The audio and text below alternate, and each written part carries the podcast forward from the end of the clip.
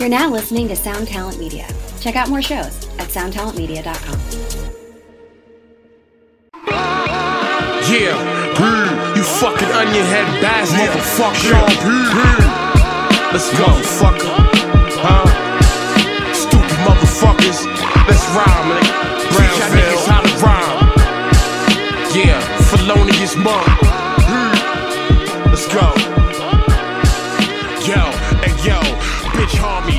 Swiss Army knife in my hand. Know this shit could be uh, big and end the life of your family. Uh, to Axe to Grind, the hardcore podcast. I'm Patrick. I'm Bob. And I'm Tom. I hope we, I thought we were going to do that in like three part harmony, like um, A little Boyz II barbershop? Men. Hmm. I don't think I'm capable, Tom. No, um, yeah. All right, Yo, let's just do sponsors real quick. let's Thank go. you too. Thank you too to Live a Lie. Oh, come on. Run for Cover Records. Oh, the boys. I Close guess. Casket Activities. Oh, big respect. And Death Wish Inc. Uh, you know what can be said. Uh, Closed Casket Activities. Go to closedcasketactivities.com. Tom, they have a new little reissue out there.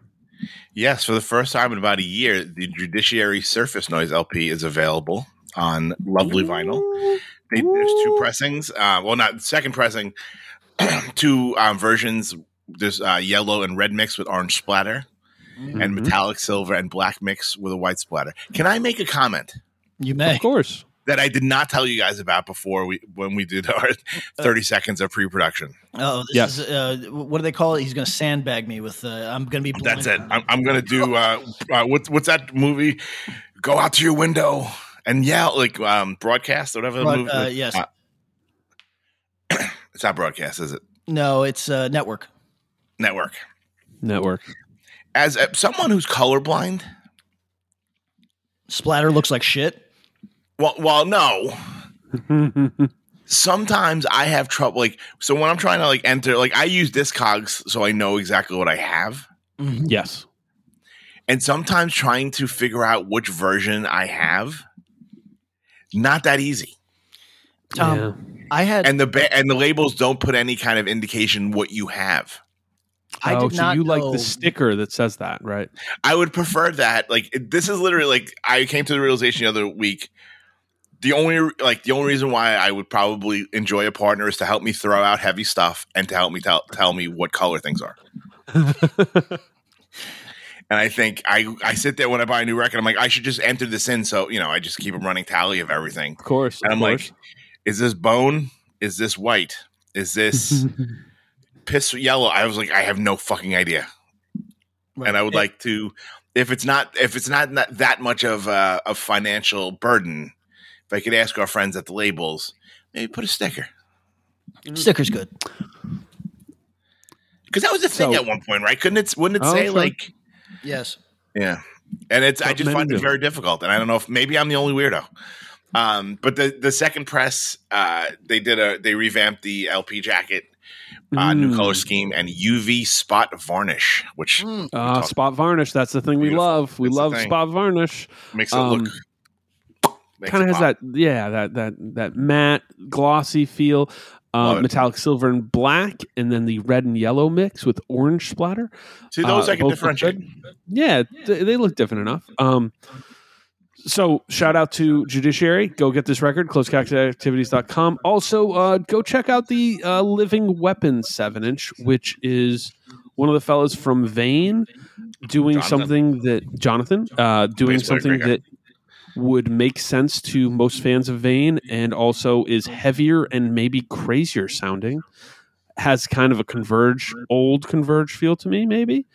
Um, so check that record out. I think it's called. Is it called Paradise? Uh, I don't know. It, the the Living Weapon seven inch that's available through Closed Casket It Activities. is called Paradise. There we go. Uh, next up, Deathwish Inc. Deathwishinc.com. Guys, did you know? Did you know Deathwish Inc. is moving? They're moving. Moving locations, moving sale. Um, so they have been selling th- to help uh, finance the move, and you know, just make things easier when you move. Y'all, you you alluded to this having the the benefits of a partner moving heavy things. I've moved cross country with a record collection, it makes you go, why? Why am I owning these things? I don't I'd be know. denser than a black hole. It's awful. Yeah, right, right, right. Yeah, and so to that end, Deathwish has decided to open their vaults, help unload some of their good stuff, some of their high quality items, including many, many test presses. Um, so go to deathwishinc.com. There's some links that get you right over to their eBay page. Um, test presses on everything from Bitter End to American Nightmare, Blacklisted, Code Orange, Cold Cave, Converge, Self Defense Family, Which, by the way, Up. uh, Trey posted because he he texted me, but our time differences, whatever, and I didn't pay attention. So like Mm. he was asking, "Hey, do you want any of these test presses before I sell them?" And uh, I sorry, Trey, I did I did not respond. It was just time different things, different thing, and the. Uh, then he posted it on Instagram. I reposted it, which was, "Hey, if if you or uh, or if someone you love played on a self defense record, please, you know, just contact us if you want." Uh, and I had a bunch of people hit me and say, "I'll take one," and I said, "Just pretend." You know, I mean, just just write them and say, "I played on a self defense record. I'll take one." I I What responded. I responded. I'm supposed to get a test press of these because what Patrick might not know is that in the between time of end of year, soon to be self defense family, uh, signing to Death Wish, in the between time, I, I helped sell Trey on it, make sure he felt comfortable with it, kind of didn't push Patrick in front of a bus and go, no, man, super hard to work with. And part of those agreements were like, yo, if you sign this band, you got to give me a test press of every one of these records. And Trey said, all right, of course, no problem. Do you know how many test presses I've gotten, guys? Up to this point, Zero. Yeah, I'm going with a zero. Zero. I know. It's Time for him to what's, make good. What's up? Honor the honor the the contract, the pact.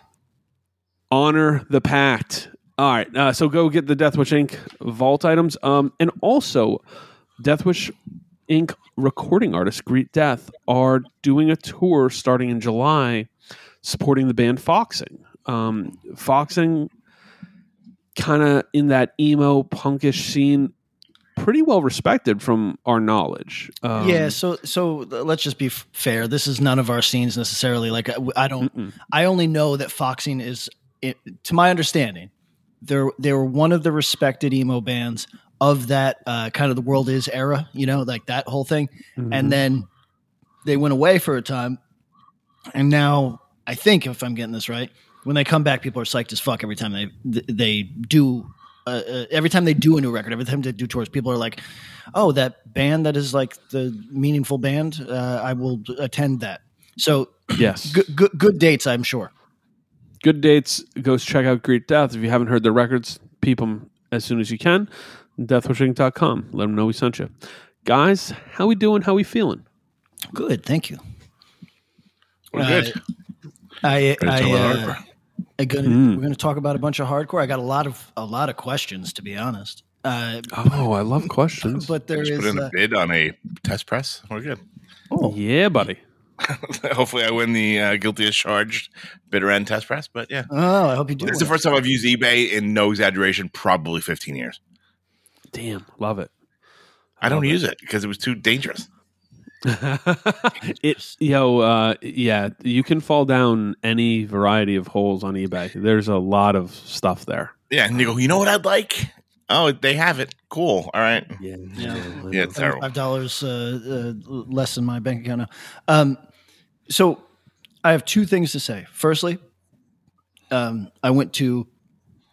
So th- this is a, a personal thing. I don't know if he'd appreciate me sharing it, but I had a conversation with my father where he's 79 years old and he got uh, weirdly uh, uh, maudlin and, and, and sad because he it occurred to him that uh, his folks split up when he was young and it occurred to him that he had zero memory in his life of the entire family being in one place so his mother and his father and him and his brother ever being in the same place really and uh, it, it, it- like no, like uh, they drove to this town in Vermont, and he has a memory of it, none of that, right? Yeah, no, this family memories. Yeah, and he was really sad about it. And uh, he's not like a I don't know how to describe this. He, he he's uh, he, he's got a direct way of expressing himself that uh, it, it wasn't a literary conceit. You know what I mean? like he wasn't Sure, trying to take yeah. me on a journey. He was just expressing that it made him sad, and it, it, I reflected on it made me sad. Uh, so I was, uh, you know, I uh, uh, my girlfriend who I intend uh, to be with uh, long term marriage, all that Mm. stuff is uh, her her son. I was like, oh, I should focus on trying to uh, not just be a good stepdad, but like kind of Mm.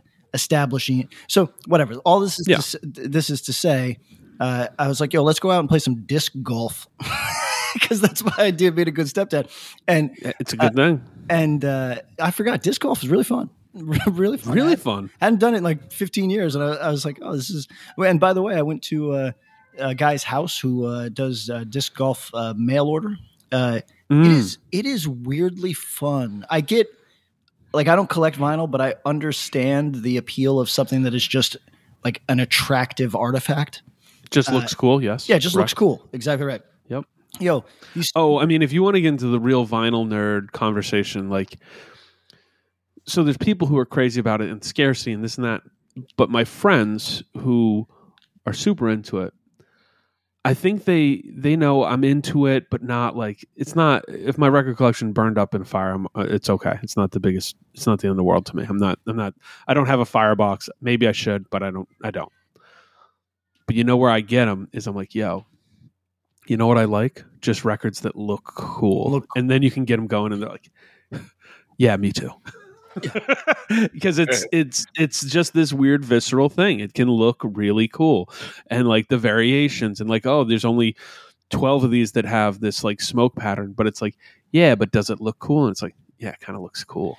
And then it's like yeah, that's awesome. Um, are you are you thinking of the discs, I'm Patrick? thinking the discs when you see discs them, are so cool looking. They're when you so s- cool. when you see them in somebody like you know he, he's a guy who has a he has another career but he his family is kind of like well respected in the disc golf game.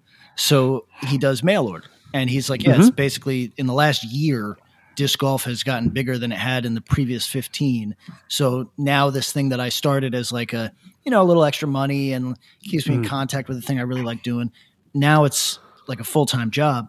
But going into essentially a disc warehouse and seeing all these dumb pieces of plastic that I should Yeah, the be- rainbow. Yeah, I should just be like, yo, we don't need these on planet Earth. This is, th- you know, this is never gonna uh, uh, biodegrade. Kill a turtle in 20 years.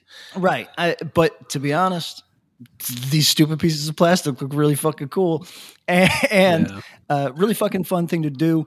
Uh, for those of you fun. that are Bang the chain, everybody. yeah, looking for look, if you're looking for something to do that is uh, low impact but gets you out of the house and uh, you, you don't feel like uh, paying for uh, uh, to actually go golfing. Uh, th- this would be a nice thing to do if you have. A, and you would be sup- you'd be surprised how many disc golf courses there are and how close there is Yes. to one to you. that's a I, fact. I promise you. I promise. Tom, there's four within 20 minutes of my house. Really? Yeah. I feel like two that like, are for me, really it's good a new phenomenon because that you know that comedian Bert Kreischer. Mhm. Yeah, so I I actually saw I so Tom, I'm going to jump on because th- there's a funny thing that I saw, and then I'll let you finish. I saw what you're referring to. Tom's going to say he saw him. It, it- Bert Kreischer has been talking about this a lot. It's a thing that he Right. really enjoys on tour. Yeah. on tour, and then he went on Rogan and talked about it. Which pe- the and so I'm always curious about how people receive hype. So I actually went to the disc golf uh, Reddit to see if people enjoyed th- their sport getting the biggest like visibility that it's had in decades or not. They mostly do, and then predictably, there's some who do not. but uh, here's uh, uh, last Because I'll then three times are going to get thrown off. Right. Yeah, exactly. But uh, did you fellas know there are now at least two gentlemen making millions of dollars off of disc golf? No, that's cool. Are you one of them? Wow. No, I am not, and I. Did you don't? Did you? Did you get in on the ground floor? n- these fellas are so good, it's creepy. It's like the, they look like they're. Oh, you mean like the athletes? yeah, yeah, yeah. Pro Tour, ath- yeah. So the athletes, uh, they get okay. Sorry, everybody. I had a long conversation with a professional disc golf seller the other day. So now, so now Pat I'm is like- just giddy. He just Yeah. can't believe his It- life. well, you know what I like to do? I like to share. Like if I came on this podcast and said, "Hey guys, I read a book," uh, it, like I do this to my poor fucking girlfriend all the time, uh, and then I give all the details. I'm going to keep this really short. I go to this uh, guy's house. We end up talking about disc golf. I haven't played in like again a decade, and Yes. the, the uh, uh, he's explaining how big the sport has gotten since then. Occasionally, it'll end up on like you know ESPN seven or whatever.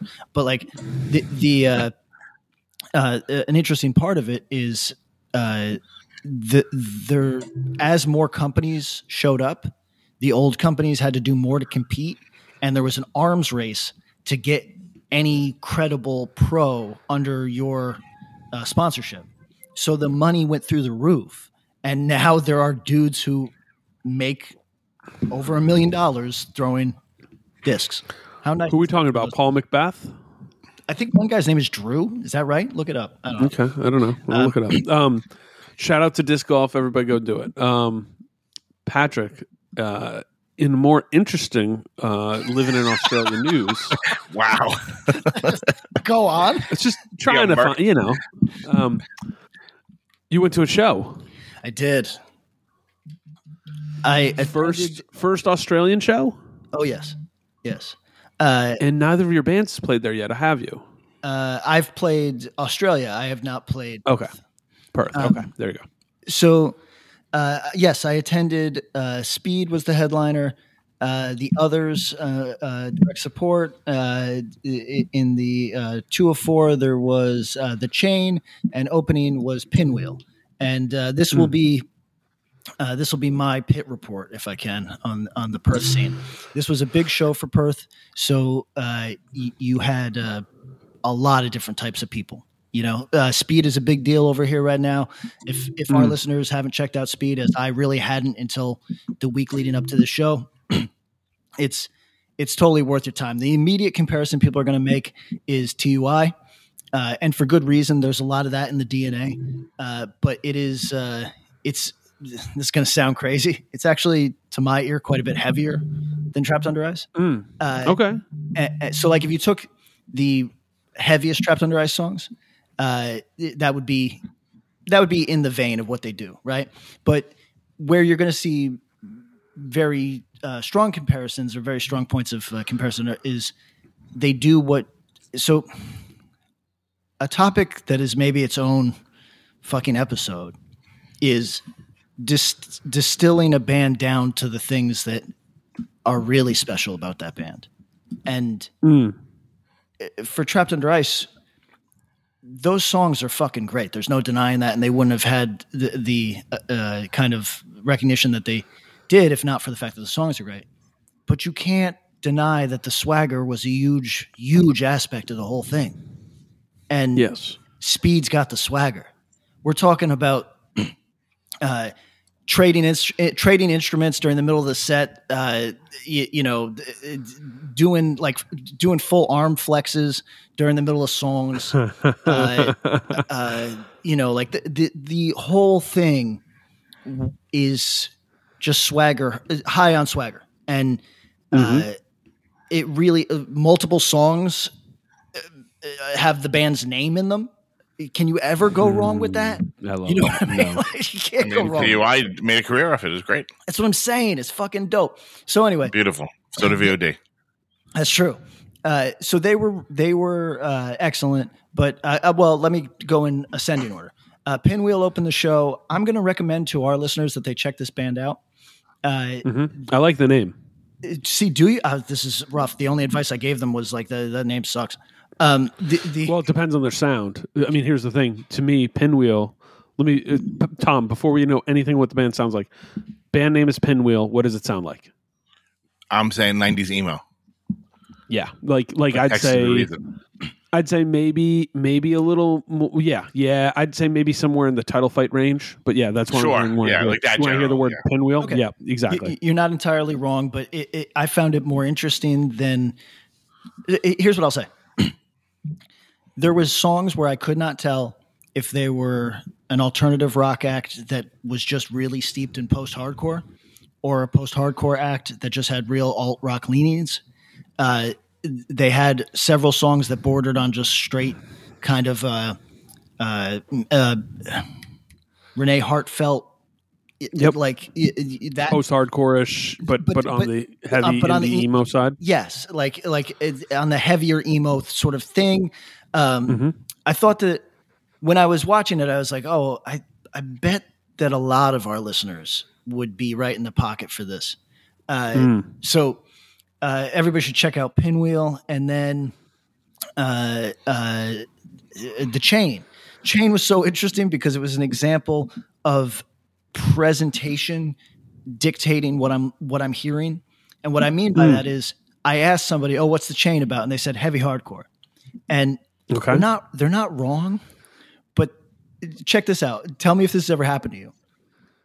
It, it starts and it I'm like, "Okay, maybe this is like Bracewar, something like that, you know?" And then but the singer is wearing a uh, uh, uh, I forget. I think he was wearing like a like a like a Swedish hardcore shirt. No, no, t- uh, Mhm. Totalitär. Uh, and Okay, he's- a- and uh, and the PA is blown out, like way overdriven PA. That's just like it, it's it, the PA was not appropriate for the show, and so I'm now watching this going Bracewar, and then I'm going mm, mm, no, uh, European hardcore.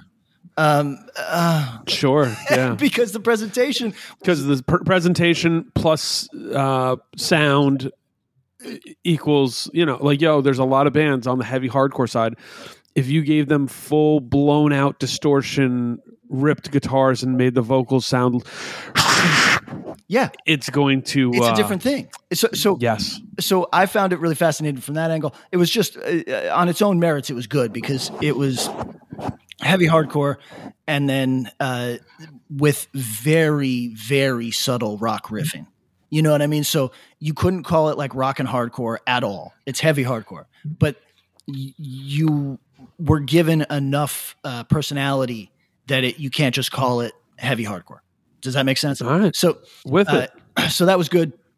Uh, and then the others played, uh, and the others was help me out so I don't sound disrespectful. Give me the band f- from Europe that's been playing for an awfully long time. I put them in the same category as uh, uh, like Down to Nothing sort of sort of music. Um, oh um No turning back.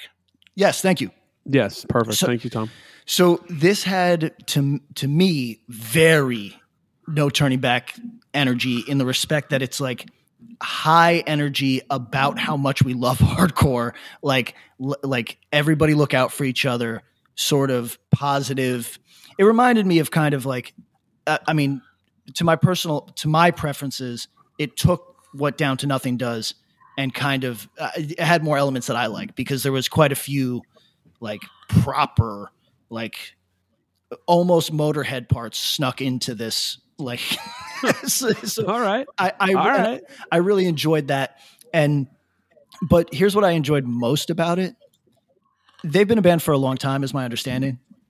They sounded like a band that has been around for a long time. They fucking nailed like when I say they nailed their parts, that sounds like the faintest of praise. What I mean, No, but they were good. They they Yes. they they did, did what they do, and it was like clear that this wasn't like, oh, let me figure out this song. It's like, no, no, no, this is what we're doing. Boom. Yeah, it, it was really properly like a band, right?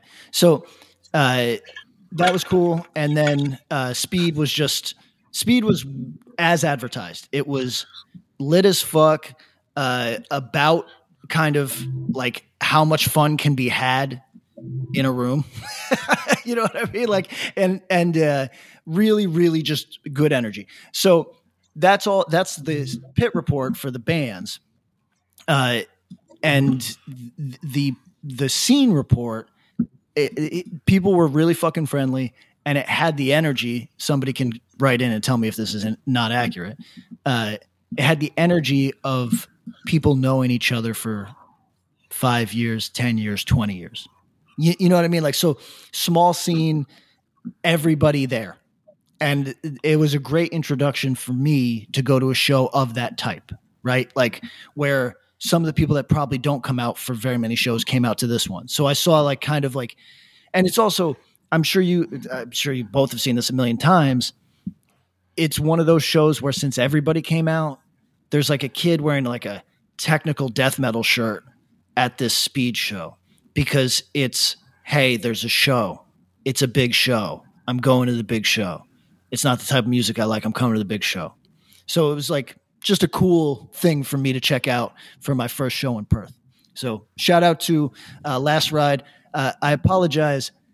I guess somewhere in the mix, I asked for two guest spots, and then when I, I, I don't know why I did like I th- I meant a plus one, and I Just in asked, case. I asked Sure. no, I, I I meant I asked for a plus one, and somehow asked for or no, I meant a plus one, and somehow asked for a plus two, and then that's not a big deal to most people. When I when somebody asks me for a plus two, uh, uh, you better have a real fucking good justification for who that second person is. You know what I mean? Like I'm like, why am I giving you? A Oh, so you're bringing a party over? Okay. That's what I'm saying. Like, Right. oh, it- how many bums do you know?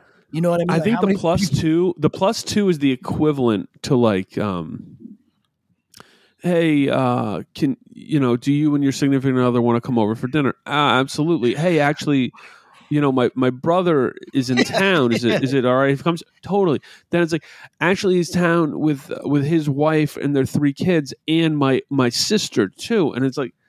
Yo, motherfucker! Yeah. go, go to ground round. Why, I'm not dinner. feeding your whole family. Come on. go to ground round.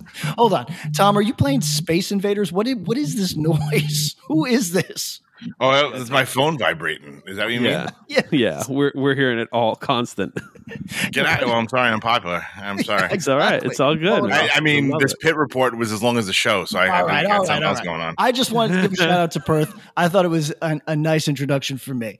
Uh, but if if we want to tell the Perth community to fuck off, I guess that we could do that, Tom. If that's uh, you know, if that Nah, I'm, no, I would I'm, never. I'm in. I love Australia. I'm I love Australia. I'm waiting. Uh, Tom, me and you gotta keep ourselves in good graces with Australia and their people because so we can uh, expat as soon as possible. So That's what I'm saying. I'm sick of this fucking place. I was just talking to David Anthony was telling me about the Infest set that he saw last night at uh, uh Maryland Death Fest. That was all. do you think it was better than the autopsy set?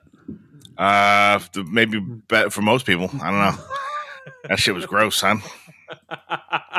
Badger, Pat do you doesn't know what we're talking referring to? not a clue. Um Uh, so Autopsy played Met- uh, Met- By the way, Maryland hold Death. Fest. Let, let me offend everybody. I don't know because I don't have to pretend to like this type of music. Go on. I mean, I don't like it either. We're just all over No, my no. fucking timeline. No, I know. It's just a lot of our listeners like this is shit that like gets pushed on me, and I'm like, wait a second, guy. I'm like, No, it's it's try hard. I'm yeah. grown. Um, yeah, I'm grown. Um, uh, there there was a, a a a man and a woman that decided to engage in an, a sexual act in the middle of the pit. wow. So, dude got Yeah. oral on a girl on the ground in the pit. I was trying to be autopsy dude. show. that- I could have said that, Pat. I know, but I was letting you. I was letting you. I was letting you be be proper and then cleaning it up for Patrick. So People so were real, simple real, things bu- real bummed, real bummed. Uh, I mean, I don't But then, like the punk people that would like stuff like that were like, you know, like doing like check it out, bro. you know, like, it, it was, it was something to see. Yeah, My one friend who attended Maryland Death Fest sent me a picture of the audience, and just the only caption was, "All of these people are mentally ill." So,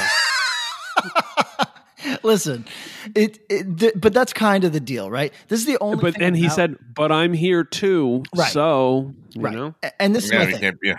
I, I I don't like that style of music, but one thing I do like about it is everybody that I meet that's like a, a proper fucking like deranged metalhead is a nice person that I always get on with. You know what I mean? So like I I am pained by the poserness, but but I everybody that really truly loves that shit, I always think is like kind of charming. So I, I could hang at Maryland Death Fest. Yeah, just a lot of brain injuries. A lot of brain injuries, no doubt. Shout out to Maryland Death Fest. R.I.P. Apparently, this is the last one. The last one. All right, It's a big deal. They would- yeah. Uh, I heard the Sell out enforced, things without. Yeah. heard the enforced set was banging. So shout out to uh, enforce. Shout out to Infest. Shout out to autopsies. Shout out to those lovely people who enjoyed their time. It's cool. Um, Hey, you know what? Sometimes you know. I, I guess. um, yo, you guys ready to do some '80s mosh madness? Let's do it. Um, today's matchups, today's listening for your ears. Blast, it's in my blood. And FU's My America. Then the other matchup, so to say, for lack of a better term, Verbal Abuse, Just an American Band, and MDC, Millions of Dead Cops. How apropos, oh, appropriate. Um, um, Texas band. Uh, um, yo, uh, before we get started, overarching thoughts of the listening exercise. This one was rough. I'm the opposite. Yeah? I rather enjoyed this. I thought it was very solid, like in the most. Surprising. Uh, well, there was yeah, one- you know what? Uh, there's a couple, two of these records I forgot that I liked so much, and um, one just felt like rock solid, and the other, the one I know the most, I'm like, yeah, I, I I'm well versed on this, but um, to me, this felt like a. Is this is almost meat and potatoes. Listen, uh, with a couple with a couple spicy parts. So, what were you going to say, PK? it's meat and potatoes with the exception with one exception. You tell me which one what, what, what bracket we're starting with, and I'll tell you if it's in that. But there's two records in here that are utter absolute classics. That there's going to be certain people that are kind of almost half annoyed that they ended up in in here, right? Like they're they're going to be a little annoyed because they're to them they're classics. To me, they are like properly 80s hardcore of the type that do, I don't revisit. So like we we can, we can get into it, but but uh, th- you tell me where we want to start because there's one record of these four that I was so fucking blown away by, like Ooh. I and it's my favorite thing that I don't know if it's my favorite thing that we listen to because I'm sure that there's I, we- we'd have to revisit everything, but like it's going to go far for me. We'll see if it wins for you Okay, guys. But good. It's going to go far from me. Good, good. Tom, you pick. Where are we starting? Blast and FUs or verbal abuse and MDC? Let's go verbal abuse and MDC. All right. Verbal abuse, just an American band, released in 1984.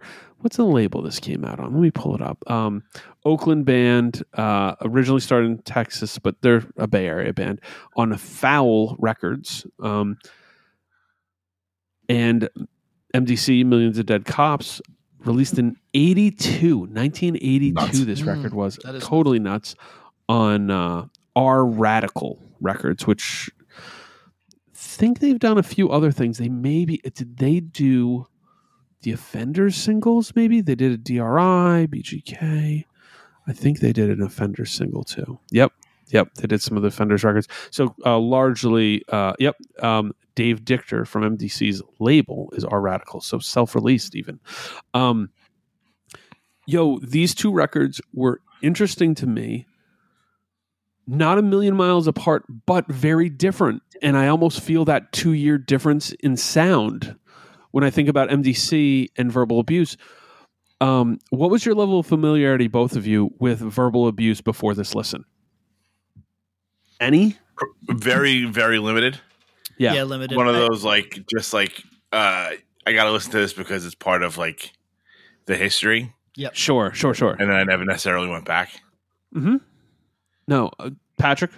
Sa- exact same. Okay. And how about MDC? More familiar with MDC Yeah.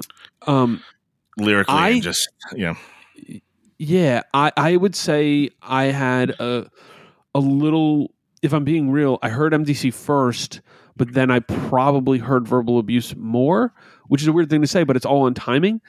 Verbal abuse. This record kind of got a lot of shine in the early aughts by the like 80s hardcore enthusiasts, right? And so it hit my radar more. Whereas Millions MDC, like this is a, Millions of Dead Cops, it wasn't a starter punk record, but if you heard it early, it could be, and it kind of should be a starter hardcore record. I think. Um, Absolutely. But I always left it on the shelf. I never really revisited it. I don't know if I ever owned a copy of it. Whereas Verbal Abuse, once it started getting a lot of talk, there may have even been a reissue or something, or it became more easy to to get, and uh, or it got bootlegged. But I, I had it and would listen to it with some regularity. Um, which is not to say it's better or more important. I don't. I actually don't think it is. Um, I was pretty excited to have both of these and and to listen.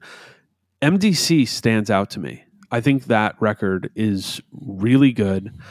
Um, it feels very 82 because this is a, a hardcore punk record that doesn't feel like it's overtly influenced by negative approach or minor threat or the Boston scene. It's kind of in the ether, but it's like, oh, you heard Black Flag, you heard You know what I hear in this? stuff. That, Go ahead. That for MDC. Mhm. You know, like I always, I think like there's so much stuff that we listen to that's like through a Bad Brains lens. Yep. I think this has some Bad Brains to it, but Okay. something that I heard, and I don't, I it probably doesn't work out time wise, but I Mm. hear a lot of Minutemen in it. I could hear that or pulling from a similar well, like like, like, the uh, Minutemen fIREHOSE, like take the bass for a walk, kind of Mike Watt oh, kind okay. of stuff. And I don't know, that's how it struck me. It was like the most of the four. That was like the outlier in terms of stuff like that. Like to me, like the FUs and and verbal verbal abuse were very cut from cut from the very like very similar cloth. Yes. Mm.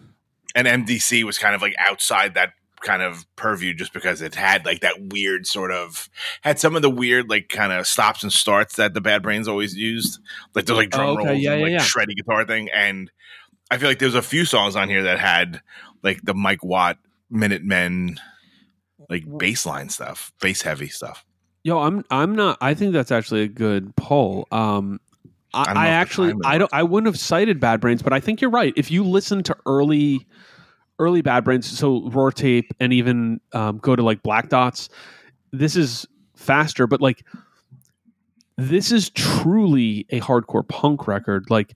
If somebody just wanted to say, no, this is just a punk record, I'm not mad at you for saying that because it definitely leans more that way.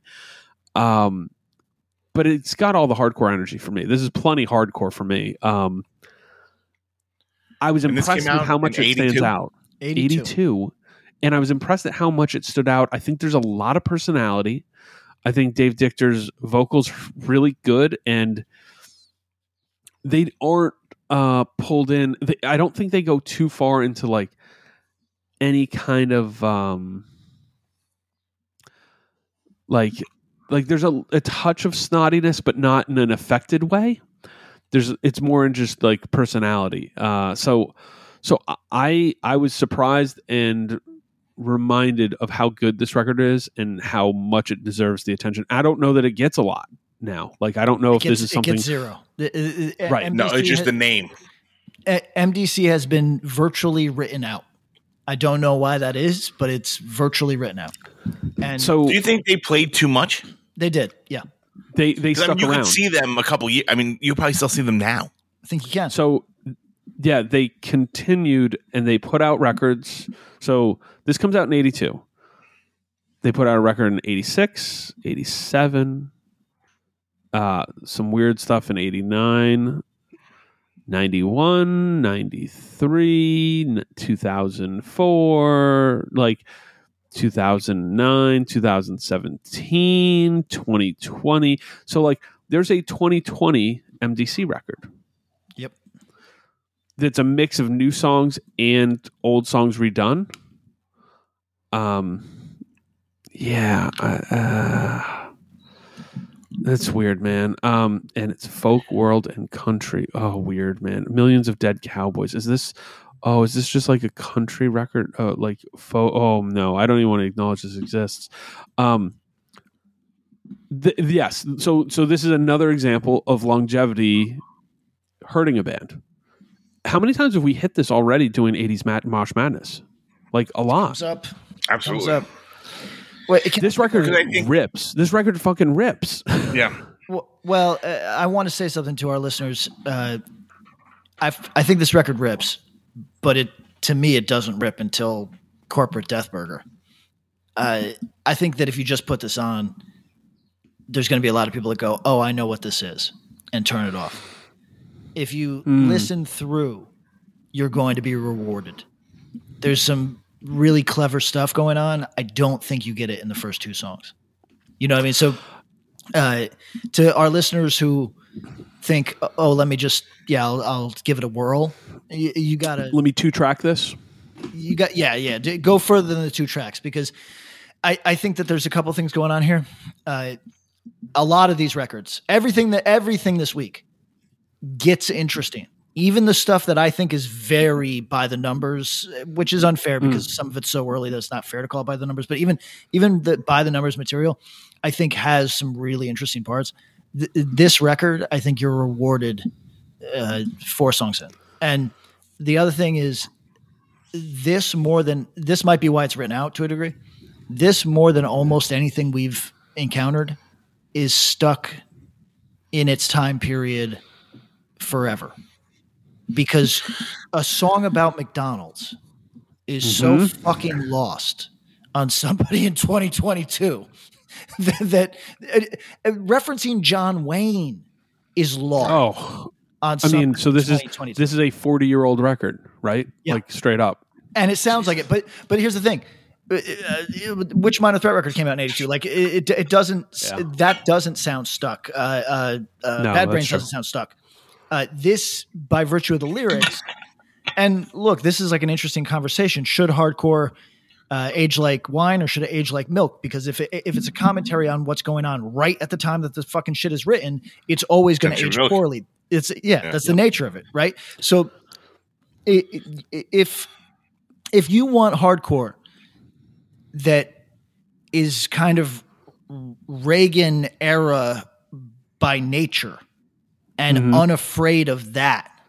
Hey, you. Do you have any plans this year? Ha! How's that going? Did you get 2020? Well, welcome to a brand new podcast called 2020, where myself, Benny Goodman, and my good friends Corey Payson and Siobhan Cronin from the band Lost Symphony also got 2020. And since the world ended this year, we decided why not just check in with some of our friends in the music industry and see how everyone's doing. We're going to get a candid look at life on and off the stage, as well as the mindset of some of the most successful people in the entertainment industry. New episodes drop every Sunday and Wednesday at 9 p.m. Eastern. And you can listen at 2020-d.com, soundtalentmedia.com, or on your favorite podcast app. This is a really good fucking record. But if you are if if you need to connect with what you're hearing, this might be lost on a lot of our listeners. Yo, you know what? I, I there there's a lot of that this record that would be because it feels very of a time. However, on this listen through, I was like, wow, 1982. No war, no KK, no fascist USA is the chorus to the third track on this record. Mm-hmm. Whether you feel like that or not, yo, that's literally something that was being chanted in the streets, like, or a variant Three of weeks that. ago. Yep. Yes, correct. So there's some resonance, and it kind of like it when listening to this record, it brought me to that a conversation that used to happen, which was, "Yo, do we need any more like anti-racist songs? Like, aren't we beyond that?" do you guys remember those conversations? Oh yeah. Whereas, Oh, like, yeah. do we need to write like an anti-Nazi song? Um, I don't know that anyone's saying that now. Um, but no, I largely agree. Go ahead. That's a good point, actually. Like the, the built-in ironies of of these things, you know what I mean? Is to be like, oh God, we're doing one of these again, and then, and then uh, you know, uh, uh, time uh, there we are. yeah, Ti- uh, time smacks you in the ass. Um, time echoes. Yeah, so that is uh this is a record that is lyrically has a lot of in the moment, but I also you said it it's clever. There's some neat stuff going on here. Um and I think this was more important than people recognize because much like DRI in our last Mosh Madness, this was a like a lot of people had this record and this was a big record the imagery alone and the title being Millions of Dead Cops sang to people even in the 80s. um, there's this shar- sh- shocking energy to it, a starkness to it. But then you listen to the music, and it's not just like poop punk. It's it's good. Um, so I think that we actually end up hearing this in a lot. And I, I when I listen to this record, I was thinking about how this band and Reagan Youth have always kind of been on this weird island to me. Sure. And not that those two bands are the same, but I always kind of put them there. And when I was listening to this record, I was like, you know what? I hear this in certain New York hardcore that would come a little later. Like I actually hear some of the personality and energy from this. And that Bad Brains comparison was interesting because because like I think the Bad Brains were super influential on New York hardcore, but they weren't able to necessarily pull it off because nobody's got a voice like HR, and then that might be the least competent part of the Bad Brains. You know what I mean in terms of their ability to do stuff. But MDC's attainable and I think that they had a bigger influence on hardcore and punk than than a lot of people are willing to acknowledge, despite the fact that they're kind of this different strain. Like, like yo, minor threat and Dischord have a sound. Negative approach, that Midwest sound has a sound. Boston has a sound, like the the X-Claim stuff. This is none of those things, but it is a peer to those things. It's happening at the same time. So, um, yeah, I, I think this is this was one that on listen I was like, oh, I really got to give this more time and attention. Like this deserves to be in. You know, I'm not going to be listening to it weekly, but like this should be in the classic hardcore rotation. Yes.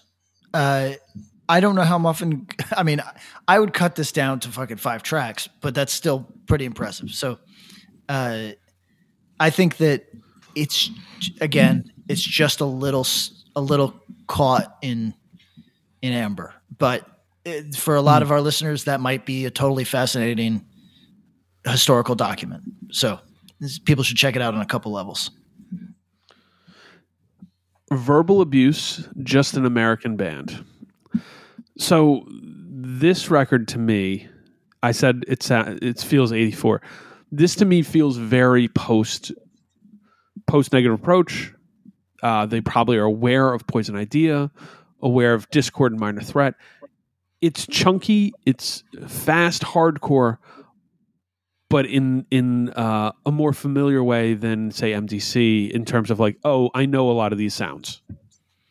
Yeah, it's almost it's almost too straightforward at times. Uh, like I don't want to I don't want to low rate it, but it's it's like if I believe that this is what many of our listeners who don't listen to 80s hardcore think of when they hear the term 80s hardcore. and they're not wrong. Yeah. I think it's just I mean, it's weird though because this is like, how could you be mad at them for being stale when they wrote that's what I'm saying. part of the book? That's what, You know what I'm saying? It's That's like, the wow. thing. That, that's why I'm not trying to low rate this at all. Like it, it, it is. Uh, I enjoyed it. Uh, I thought it was more manic than I like. My memory of this was not quite as manic. Like it's it's manic. It's it's a pretty. It's it's a really fun record, but I just.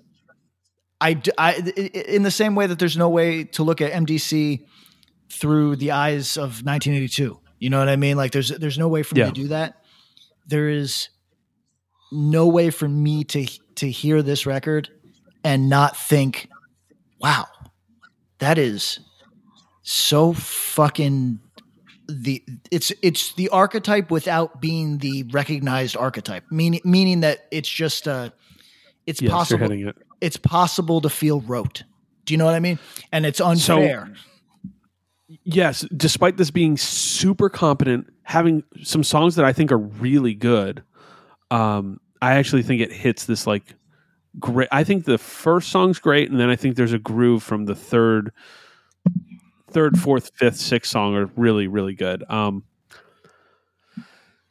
man, so I, I really I think the first half of the record is really good. Um, this is where you start to see hardcore is now a genre, like, and there's a sound and there's a code codification of that sound a bit.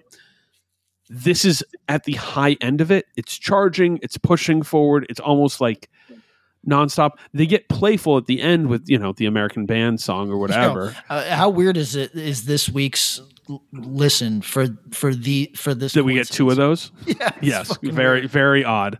Um, so this band uh, just kind of put it out there. They're in San Francisco by this point, or Oakland. I'm sorry, not San Francisco. I should say Oakland, um, Oakland or San Francisco, whatever. They're in the Bay. This is desi- decidedly not like alternative tentacles Bay Area punk stuff. And if you listen to a lot of things going on, that was like infectious. This is influenced by Midwest and East Coast hardcore, but on the West Coast. And I think that's notable too, um, because it's sort of like, well, how do you quantify these things? Like, who has this band like appear to locally? And there's some stuff, but not a lot. Like I, I place them closer to Poison Idea than I do Alternative Tentacle stuff. And there's a few elements where you can tell this guy likes to play guitar, not as much as the bands on the other side of the bracket here. Um, but uh, but like I, I think there's a, a few rock elements, but largely this is just when you hear someone say, "This is just a really good '80s hardcore record." This is it, and I don't mean that in a derogatory way. But if you're coming looking for like a something that stands outside of it, I don't know if you're going to get it here. I think this is just like this is Tom. Name me a pitcher. This is David Cone, right? Like David Cone was a great pitcher. Yeah, I think he threw a couple. lows. Threw, threw a few no pit no hitters maybe um but Yeah, always was caught really jacking his queen in the uh, bullpen. But I mean, whatever. hey that's it, verbal abuse Part of is the legacy. The david verbal abuse is david cone of 80s hardcore he was great he was never doc he was never dwight, dwight gooden but he was never 1990 dwight gooden either Right. so Yeah, I think this is like incredibly good standard mid mid eighties hardcore. Like I'm, Yeah. ac- I was actually more more impressed with this than I was expecting to be. Yeah, I, I think this is really good. And the notable part of it is that this had a moment where it became kind of part of the canon, and I think it gets referenced in the American har- America's har- American hardcore book. They Sure. talk about verbal abuse, but I don't. Th- I don't think this was a band who got a ton of note before that because they were never on one of the big labels till much later. You know what I mean? And So- verbal assault kind of doesn't help. Yes. Uh, Yes, exactly. And so Confusion in the marketplace for a lot of folks. Yes, exactly right. And two bands that couldn't be more different. Verbal Assault, Right, right. late mid late eighties melodic to you know fast uh, Rhode Island right. hardcore. I'm saying band. just a name. I think it one hundred percent. Total. It's fucked me up for a long time as a young dude. So, uh, so um, verbal abuse. This is a really good record. Any who is this for in 2022?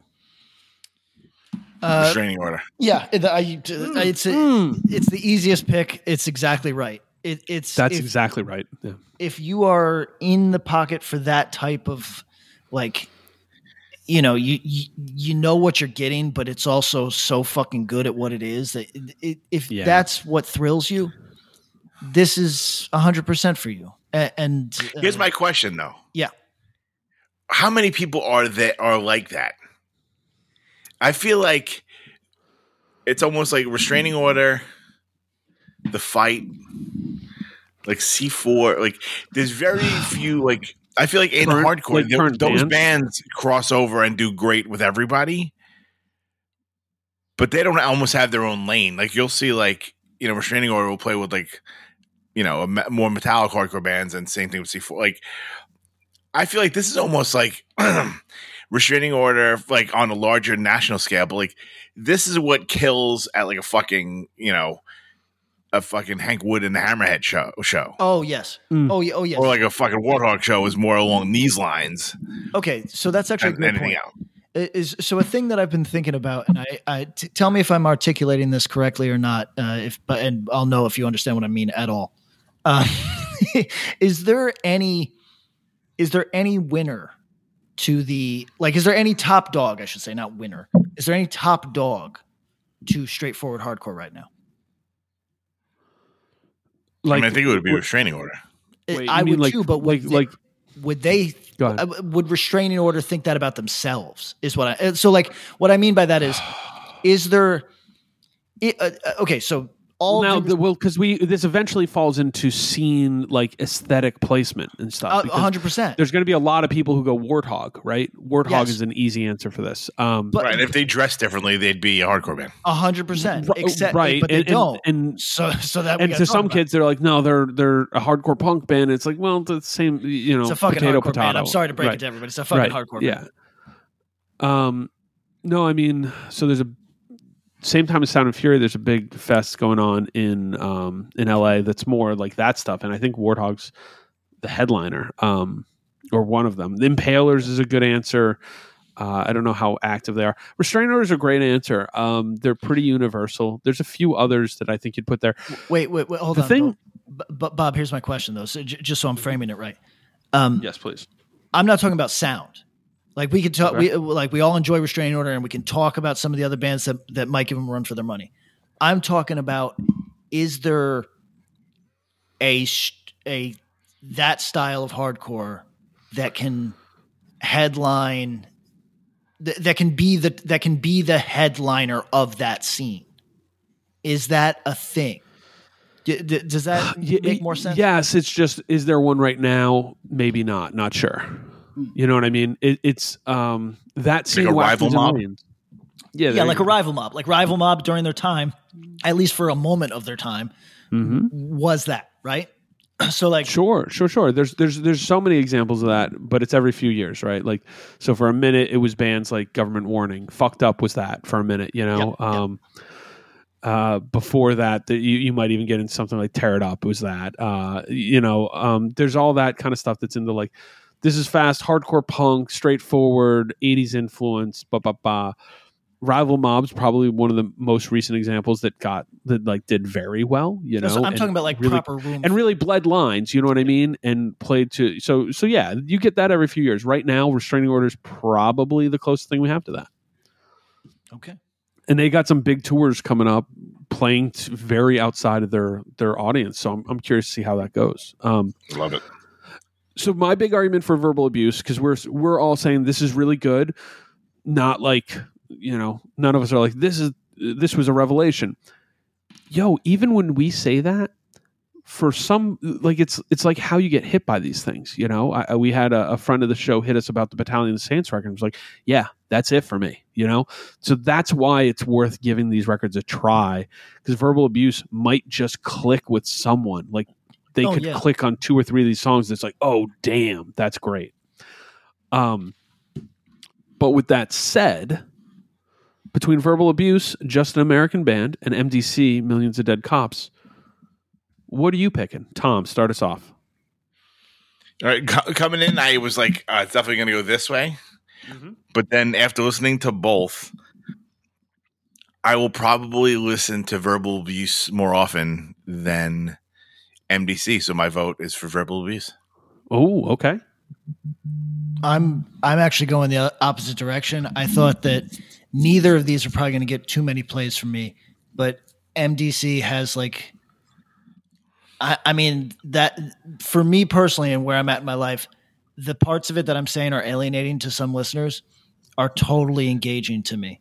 Like and I It's like I remember Reagan. yeah, that's what I'm saying. Like that, that, that like, when he's when he's the chorus is Ronald McDonald. I'm like, fuck. Like it's, it's so beyond the understanding of certain people, and it's I'm in. Yeah.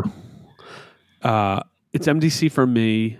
Um, it's MDC for me. I think it's a great record. I think these are both very good records. MDC just stuck to me much more this time and um, maybe clicked with me in a way that it hadn't before in a like repeat listen way. And and I got to say this was headphones listen for both these records. I don't know if I've ever headphones listened to MDC before and I found I found a lot in it. So all right, But I, would, go to I mean, I think we would, we would all recommend if you haven't heard either of these records to really check them out. Oh yeah, You will not Oh, be yeah, disappointed. yeah, yeah, They're both yeah. good records. They're both quite good records.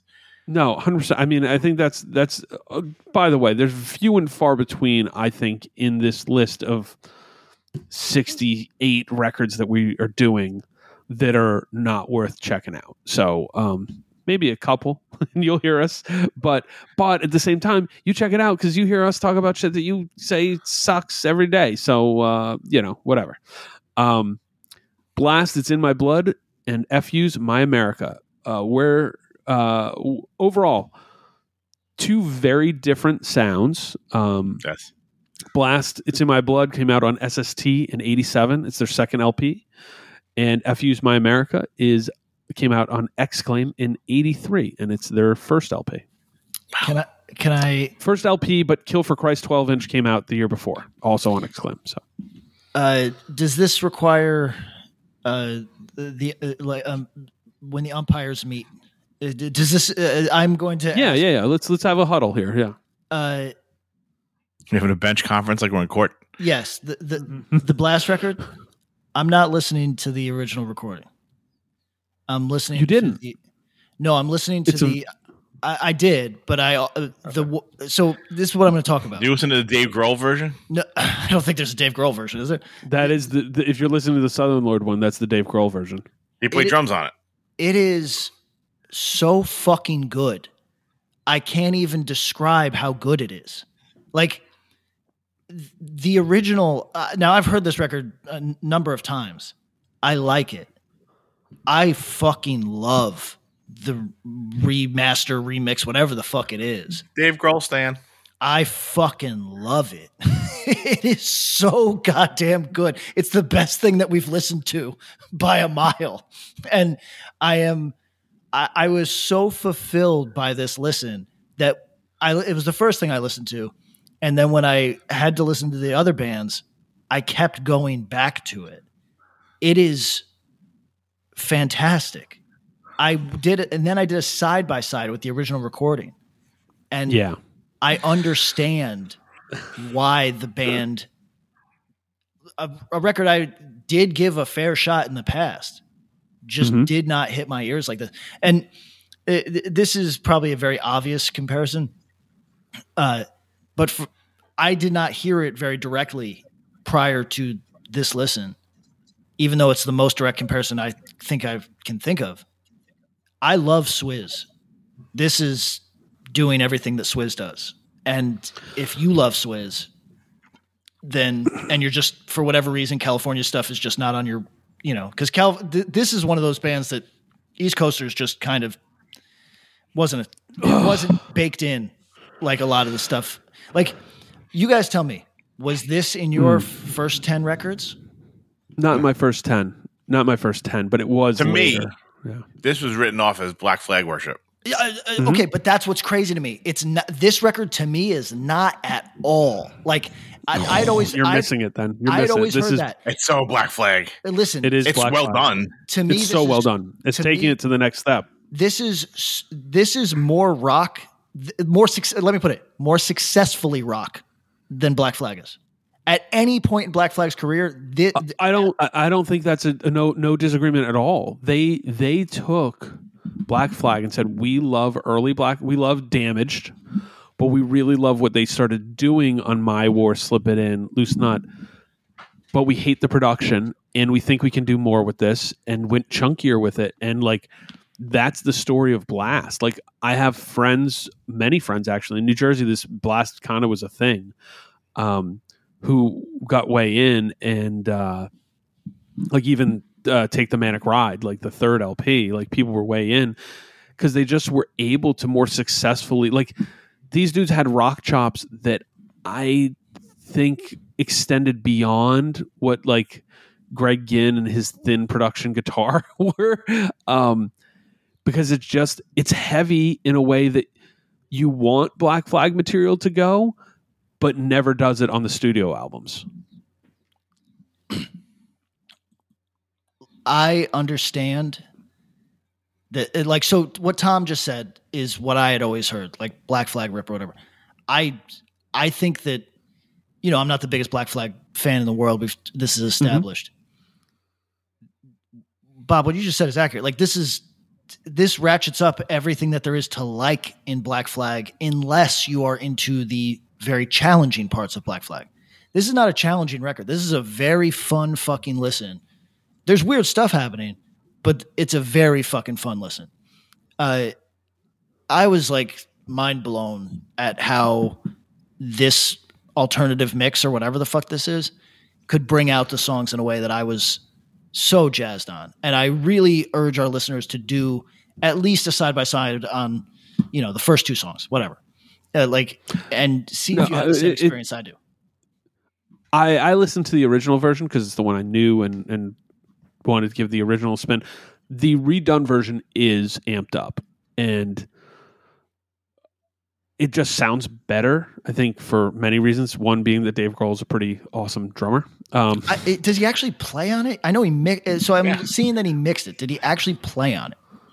Yeah, he redid the drums. Okay. uh, a, a record that meant a lot to him.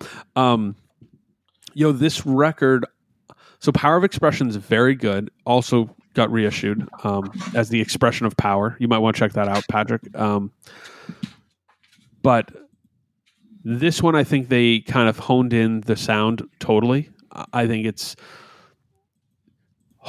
it's it's heavy and hard without mosh parts. Like there's not a mosh part to be found on this record, I think, really. Um, it takes the SST sound that you know from Black Flag, some Minutemen stuff, like the scaling, they just do it and go, oh, we're going to apply this with a rock sensibility and a heavier rock. Like if you told me these guys really knew like heavy rock of the 70s, I'd go, yeah, that makes sense because they're doing something that does like they almost dirge at parts and they just know how to do it. Um your comparison in Swiz is really interesting too because Swiz does some similar things in a different way where you hit the heavy, hard, gnarly, but without any sense of like a mosh part to be found. You Yep. know what I mean? And song structure wise, they're both doing something that's closer to one another than you would put to some of the other stuff pure wise. Um, it's in my blood is an awesome record that, as I mentioned, like in New Jersey, because there was a lot of Black Flag love, Blast just made sense and became like a secondary thing. Um, but it didn't it wasn't everywhere and i think this band might have gotten lost in the sands of time despite the fact that like yo they were great. There was a time where they were like there's there's elements of skate rock in their sound even though i would not call it skate rock because it's too hard. It's too rockin' and too crunchy in the sound. So um yeah I, I this record i think the song something beyond is a highlight. I think looking to myself is a highlight. I really like the, the first song only time will tell. Um this is a fantastic record. Tom. Yeah, you know, it was it was something that was like written off uh, in my age range and in New York as Yeah. like a bad, like a just you know a, a- a Black Flag tribute record. Not that that's necessarily a bad thing, but I think that like it's to me they're more named for like they're more known for their name and like the way Yeah. they spell it. the bl apostrophe ast yeah, and which is cool. You know, like yeah. Um, then very, then very the record proto SEO, by the way. Really? Yeah. I mean, you can actually search them and find it and not get an FBI agent at your fucking front door. Um, I think, uh, no, I mean, it's a, it's a great, like greatest hits, uh, Black Flag greatest hits. It's, it's th- th- like the first, like whatever, the first six years of Black Flag played by maybe Yeah, better yeah. musicians. yo you know what Ooh, wow that's it it's just different like in the studio the production choices on so here's here's the big rub production choices on black flag post damaged are almost never what anyone wanted my war acceptable slip it in okay but they're really starting to lose the plot with the guitar sound it's single it sounds like it's one guitar we talk about Right, it we talk about thinner. yeah, it's just thin, even though the sound is going heavier. It's like, yo, you're decided you're slowing it down, you're getting heavier, you're doing more stuff, but you've decided to do something wacky with the guitar sound. If you want to hear those songs in the best possible way, listen to Live 84, listen to Who's Got the 10 and a half, because you hear it in the live setting. The guitar sound is so much heavier that you're actually like, oh my God, okay, this must be what people find and like. And you hear all those mid and late era songs in such a different way. By the way, even if you're like ah, live records, ah, yo, they're well recorded and well mastered and mixed. Like they're they sound great. But you hear these songs in such a different way that like I rarely go back to studio versions. I love Loose Nut. I listen to Who's Got the Ten and a Half 10 times before I'd listen to Loose Nut on studio recording. I can't tell you the last time I put on Slip It In. Blast is almost like, uh, you know, uh, multiverse is a big thing right now, variant timelines and all that. Hmm. Blast is a version of, okay, let's split the timeline at damaged. This is a direction that I think Black Flag could have gone where it's like, hey, we're going to take the damage sound and still stick with it but we're going to get heavier in the same way that Black Flags got heavy, but just with better production, a little more adherence to like, hey, we like punk music and like some faster parts. Whereas with the later Black Flag materials, it really steps it down a notch, and they're they're doing some weird stuff. So, could Blast have existed without Black Flag? No chance. Definitely informs their sound almost wholly. But I would love to, and I'm sure there's some material out there have someone say, "Look, you guys clearly love Black Flag, and no one would deny that. But what did they do wrong that you guys wanted to do differently?" And I think that's where you get this sound, and why I think it's such a fun and interesting listen. And Tom, you're totally right. This band was not just one; they would cop to being heavily Black Flag influenced, but they were kind of like decried as a Black Flag rip. I think I think it's And- totally unfair. I, I it's unfair. It's it's not untrue, but it's unfair, right? Is that is that Yeah, a fair to way write to them off it? because of it is unfair. Well, So- because it's uh, exactly it's not a lie, but it's also like yeah, but there's so much more meat on this bone than just saying oh Black Flag ripoff. There are I- Black Flag ripoffs that you can write off. This is not one. I so so there's a, a current band that uh, I'm sure that you two fellas probably like the record and would probably like to talk about it. And I'm gonna duck it when it comes time to talk about it because it's too close to something that I like to the point that I can't find myself enjoying it. And I'm the most victimized by that. I like if something's too close to something I like, for some reason I don't like it. It's just that it's a weird bad habit that I got uh, may, and this doesn't apply here because I'm not a crazy Black Flag fan, but I really, I really think that anybody that has dismissed this record as that is not considering just how rock this record is. I, I, I, it's just completely to me, Black Flag, as you pointed out, a lot of decisions are made to stick their finger in the eye of the listener, not to make them enjoy it That's right. That's right. this is if you took all of the pleasurable elements of Black Flag and put them into a very concentrated uh, uh, mix. I, I think it's uh, uh, there's songs on here that are weird, but they're never so weird that you don't feel like you're going to get a truly fucking driving, ripping, awesome bass part at any moment. And I don't get that out of Black Flag. For both of you on this listen, uh, and it could be the new version too. Will will this inspire you to check out the other Blast records? Yes.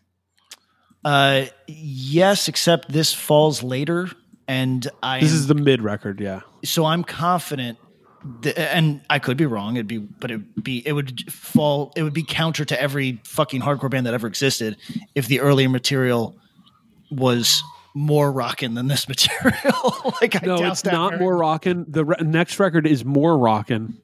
Right, well, take the And manic it's still ride. good. Actually, this we listened to this for. Did we do hardcore eighty nine?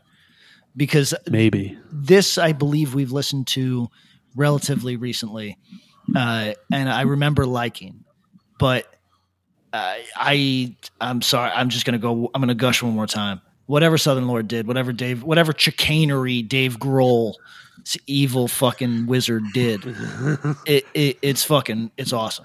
It's Now it- here's my final final blast question for both of you, and I guess more Patrick because he went with the the the reissue, which if people aren't aware, came out 2013 on Southern Lord. It's called Blood with an exclamation point. It's on streaming. You can hear you can do the side by side very easily. Would you recommend that to a young listener in 2022? Does it still feel vital and fresh and interesting? Uh, uh, The, the- the reissue version. uh, it's I would recommend it before I'd recommend the original. Yeah, To- yeah, yeah. to Just in young- general, you think you think a young listener can hear this and go, "Oh my god, this is," you know, in the same way as we're talking about. Yeah, okay. Hundred percent. I, I think that the original, again, I've listened to the original at least twice in my life and said, "Huh." I didn't say "uh" this time. you know what I mean? I, said, "Holy fucking shit, that's a fucking great bass part," and "Holy shit, that was a clever vocal part," and "Holy shit, that guitar riff." Like, I never did that on the original. On the original, it literally washed over me.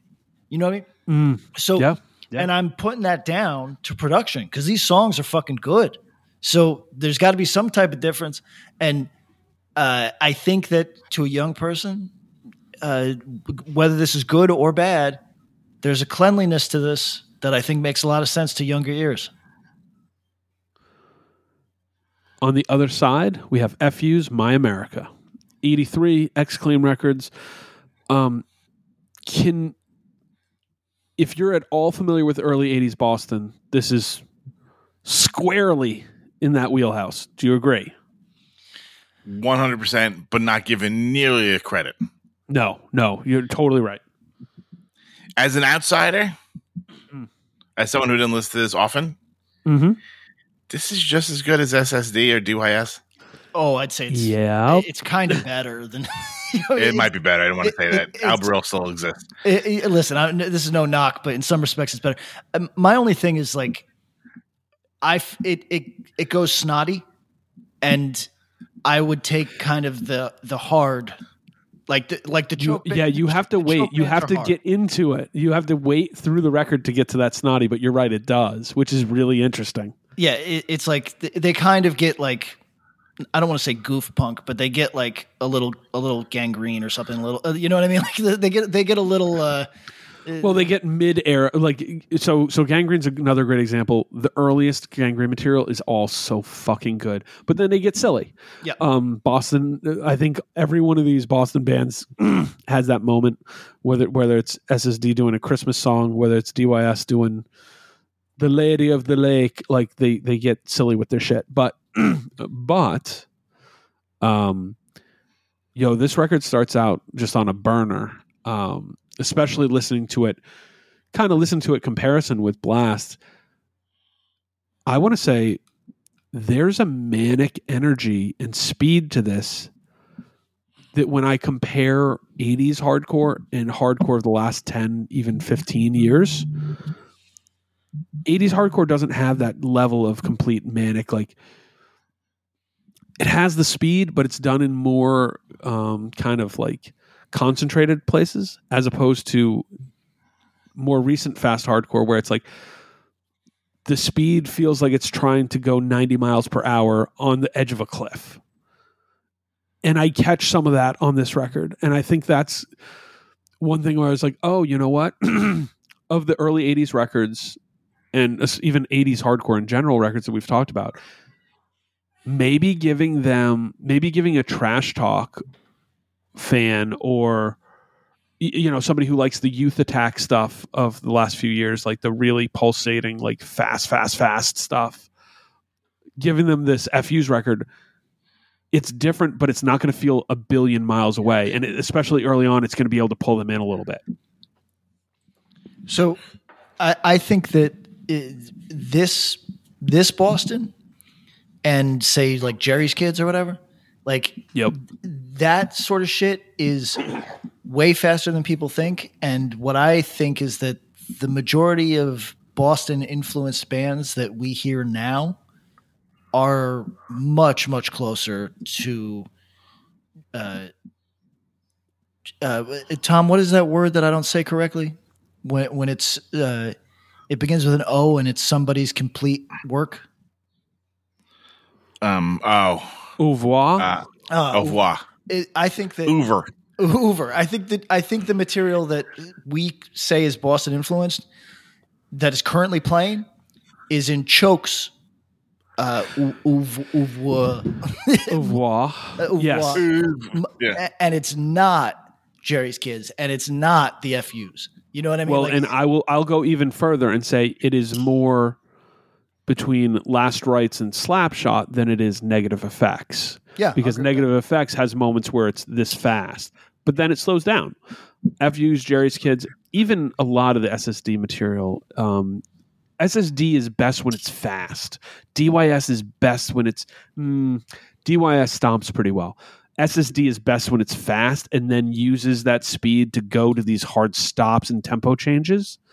Like when ssd is blazing and then stops the drama in Springa's voice and then into that stop energy is so good. This just blasts, and I think vocals are really good. Um, for for my taste, I think what you pay for probably best song in here. I actually really like Choir Boy. Um, Poor Poor Pitiful You is a good song. This is a really really good Boston hardcore record. Lost in the Shuffle. Tom, Tom, you're totally right. Like when people talk about early '80s Boston, they say Yeah, it's the SSD, DYS, last rights, Yep. D- yeah. and then Uh, the, then then the other stuff, you know, and right. Because I think this gets this gets thrown in more with the Jerry's Kids and the fucking and the freeze and fucking Gang Green. yeah, and More- and I I'm here to. they were was that all in that comp together? Is that why I'm thinking of? like- Uh, this is Boston, not LA. Boston, Yeah, probably. I think all those bands were on there. Um, like why wouldn't this this fits in more with the hardcore bands than Gang Green to me? But Oh, oh yeah. Well, so so I- I got to tell everybody we, we need to listen to we need to listen to the good Gang Green material because I I am a there's a Gang Green I love like capital L love and then there's a Gang Green. you- I don't want I don't want anything to do with known you. yeah like but but it's one of those bands where it's like yo i love this material which may be as few as like eight to ten songs. And then anything else count me out. I'm not even in the building with it. Um but yes kill for christ my america jerry's kids Is this is my world like like yo those records are as vital and I'm not going to say better, bah, bah, bah. They're, they're as good or in the same ballpark as SSD Get It Away, as DYS Brotherhood, as as the kids. Will I, I'll take this record over the kids will have their say every day of the week, no question. I'll take Is This My World over uh, the kids will have their say. I'll take Negative FX over the kids will have their say. I'll take Kill for Christ over uh, the kids will have their say. Um, Get It Away is a different story. I take that over those, but this record is super super good. It's blasting fast. The big thing and i was actually thinking about this is that this is 83 around this time even a little later you start to get that western mass stuff the deep wound western and central deep wound siege etc the difference between early boston hardcore and then that stuff is early Boston hardcore. Every one of these bands is not afraid. To, Jerry's Kids is probably the least. None of these bands are afraid to let you know that they love 70s guitar rock. Oh yeah. And with Blast, I'm talking about like heavier stuff, and I'm talking about like, you know, like Sabbath and riffing, etc. These dudes are the like, yo, we kind of love ACDC, and the Boston solo, you know, self titled record rocks. And yeah, yeah, early Aerosmith kicks it, man. What am I? I'm not going to deny. So you catch that on this record too. Um, oh yeah, low key, second to last song on this record, Rifle, great song. This is a really good record. Um, and I forgot, I haven't listened to the FUs in a long time. I, lo- I love this record. Um, I probably don't love it as much as I love the Jerry's Kids record, but this record is fucking great. Okay. But there can only be one. Blast, it's in my blood, or FU's my America. Patrick, start us off. I mean, you heard me fucking do my thing. It's obviously Yeah, really. blast. I, I, I, one last time. It's fucking so good. I, I appreciate that. I, I'm I'm not surprised, but happy to hear your appreciation for it. Tom, where are you at on this one? I think you might be in a different place. I am in a different place. I'm going the FU. Sometimes you just like, you know, just like straight ahead, regular old hardcore punk. And I think they do that quite, quite, quite well. Tom, you're low key. If it wasn't for you know what, if it wasn't for the '86 Red Sox, which we like, because the Mets I'm a Boston obviously you you like Boston stuff. You, you I like Boston always, yeah, I know, and and I I appreciate that. I'm always happy to hear that. Um, for me, it's going to be Blast. I think this record's these are this one was really tough for me, and I actually was impressed with how different these two records are. Um, it took me multiple listens. My first listen, it was like a lull. I listened to Blast and then I listened to FUs, and FUs just picked me up with some energy. I was like, all right, cool. But on on subsequent listens, I was just grooving in on the Blast record. So it's in my blood. But guys, guess what? It doesn't really matter what we think. It matters what everybody who's listening thinks. Please go ahead and vote on this. Uh, likely the vote will be up on our Twitter and Instagram pages the week after release. Um, enjoy, vote, and most importantly, go listen to some great hardcore records. Do that.